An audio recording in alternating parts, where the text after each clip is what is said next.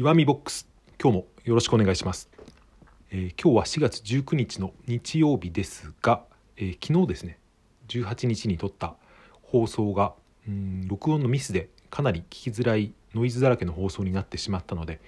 えー昨日の内容をですねあえてそのままもう一回喋り直してみようというですね実験的な回をやってみたいと思います。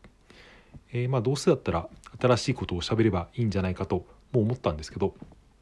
うん一応昨日の内容はわか、えー覚えてますしちょっとしたレジュメみたいのもあるのでそれを見ながらですね、えーまた新た新たにですね、えー取り直してみようということで話してみます。多分短く終わると思いますので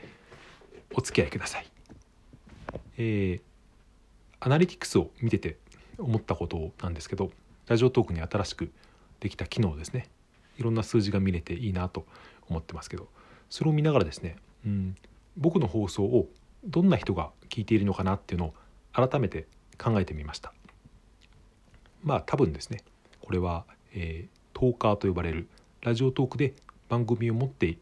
自分でもトークをしている方たちがほとんど、えー聞いてくださっているんだと把握認識しています。特に僕の場合は、えー、ツイッターでですね相互にフォローさせていただいているような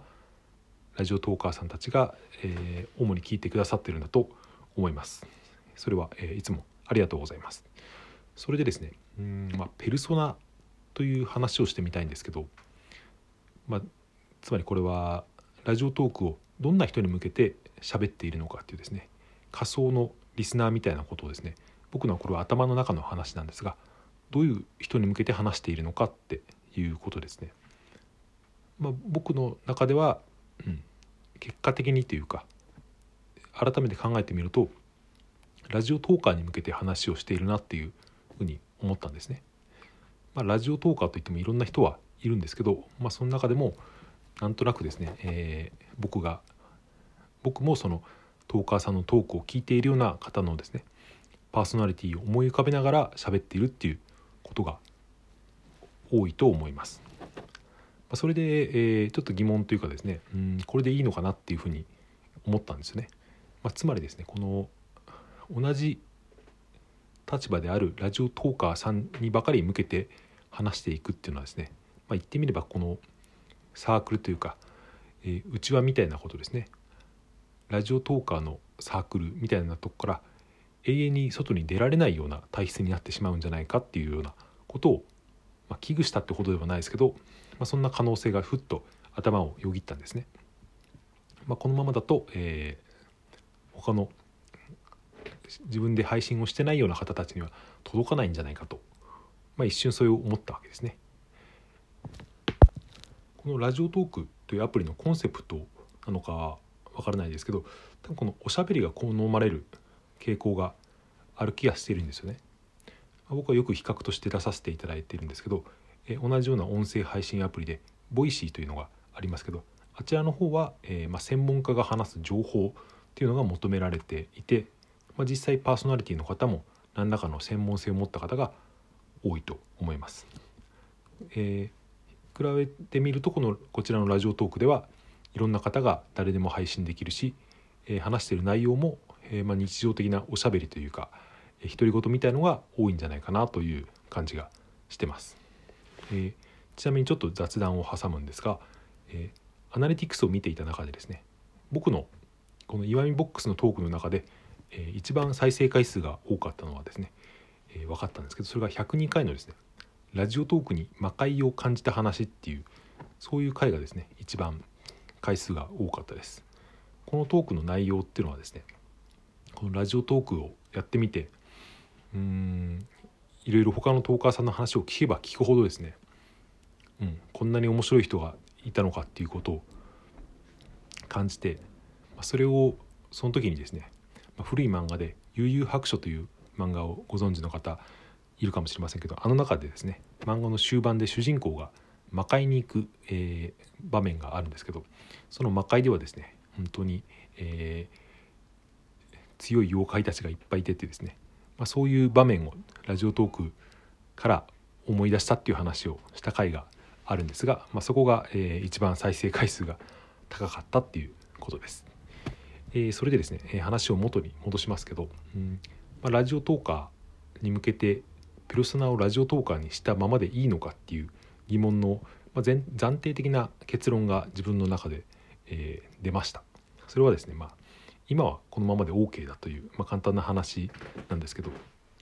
なぜそのままでもいいのかと僕は思ったかというとですね、えー、まあ、ラジオトーカーと一口に言っても、まあ、いろんな人がいるからっていうことなんですよね。まあ、年齢にしても性別にしても職業にしても、えー、まあ、住んでる場所にしてもですね本当にいろんな方がこのラジオトークで、えー、番組を持っていて、まあ、そういう方と、えー、僕は今つながれていると思うんですけど、まあ、それは言ってみればですね、え広い社会の全体の、ま縮小版みたいな、え捉え方ができるんじゃないかと思うからなんですね。えその中でも特にですねこのラジオトーカーラジオトークで番組を持ってる方っていうのは一般的から見たらですね、えー、明らかにネットリテラシーが高いし、まあ、その自分の言語化能力とか発信の発信能力も高い人たちだと思うのでそのそういう人たちをですね自分のペルソナに置いておくっていうのは、うん、これを発信する、えー、やり方として間違っていないんじゃないかと、えー、思ったという、まあ、そういう結論に至りました。えー、つまりですねラジオトークの輪とサークルというふうに、えー、僕は最初に言いましたけど、まあ、この輪っていうのは実際にあるんですけどその輪っかはですね内に向いた閉ざされたっていうイメージの輪っかではなくて今から広がっていくですねこれからより広い場所に向かっていくための、うん、輪っかであるというような言ってみればですねこれは道場みたいな存在なのかなと思いました。道場としてのラジオトークということですね、まあ、その中でやるべきことっていうのをですね、えー、考えてみたんですけど、まあ、今のところ僕のペルソナ話をする時に聞き手としてイメージしている人は同じラジオトーカーにということになっていますがこれはですねこのこと自体が僕の今のレベルを表しているんじゃないかというふうに思ったんですねつまりですね何ていうかより広い聞き手をリアルに想像できるっていうそのペルソナの設定自体がですねできるってこと自体が優れた発信者なのではないかと思ったんですよね。僕が、えー、あまりその聞き手としていろんな人を明確にイメージできないっていうのは、それそれ自体が僕の今のレベルのレベルではそこまでしか行ってないっていうことですね。まあ、考えてみるとですね、うん。まあ、今の自分が自分が話しているトークが発信をしていない人が聞くに耐えうるレベルなのかっていうことですね。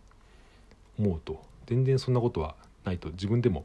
分かっているんですね、まあ、それを一瞬忘れていたんですけど、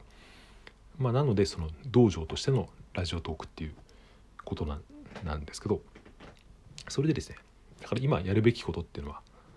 うん、発信する内容の精度を上げていくっていう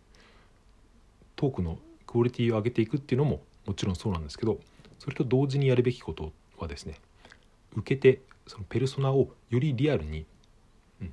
り広く想像できるようになるっていうですねその想像力を鍛えるみたいなところも同時にやっていかなくてはいけないのかなとそんなことを考えました、えー、そんな感じで今日の取り直しの話は終わりです。なかなか、えー、同じ話をもう一度し直すっていうのは、うん、やってみやってみるとですねなかなか難しいなと思いました。もう少しうまく喋れると思ったんですけどうんクオリティ的には昨日の話と比べてそれほど変わっていない気がしていますがどうでしょうか。もし聞いていただいたらありがとうございます、えー、また聞いてもいいなと思ったらですねこのチャンネルをクリップしていただけると大変嬉しいです、え、ハートやスマイル、ネギなどのスタンプを送っていただくとえ配信とする側の大変励みになります。それでは聞いていただいてありがとうございました。また。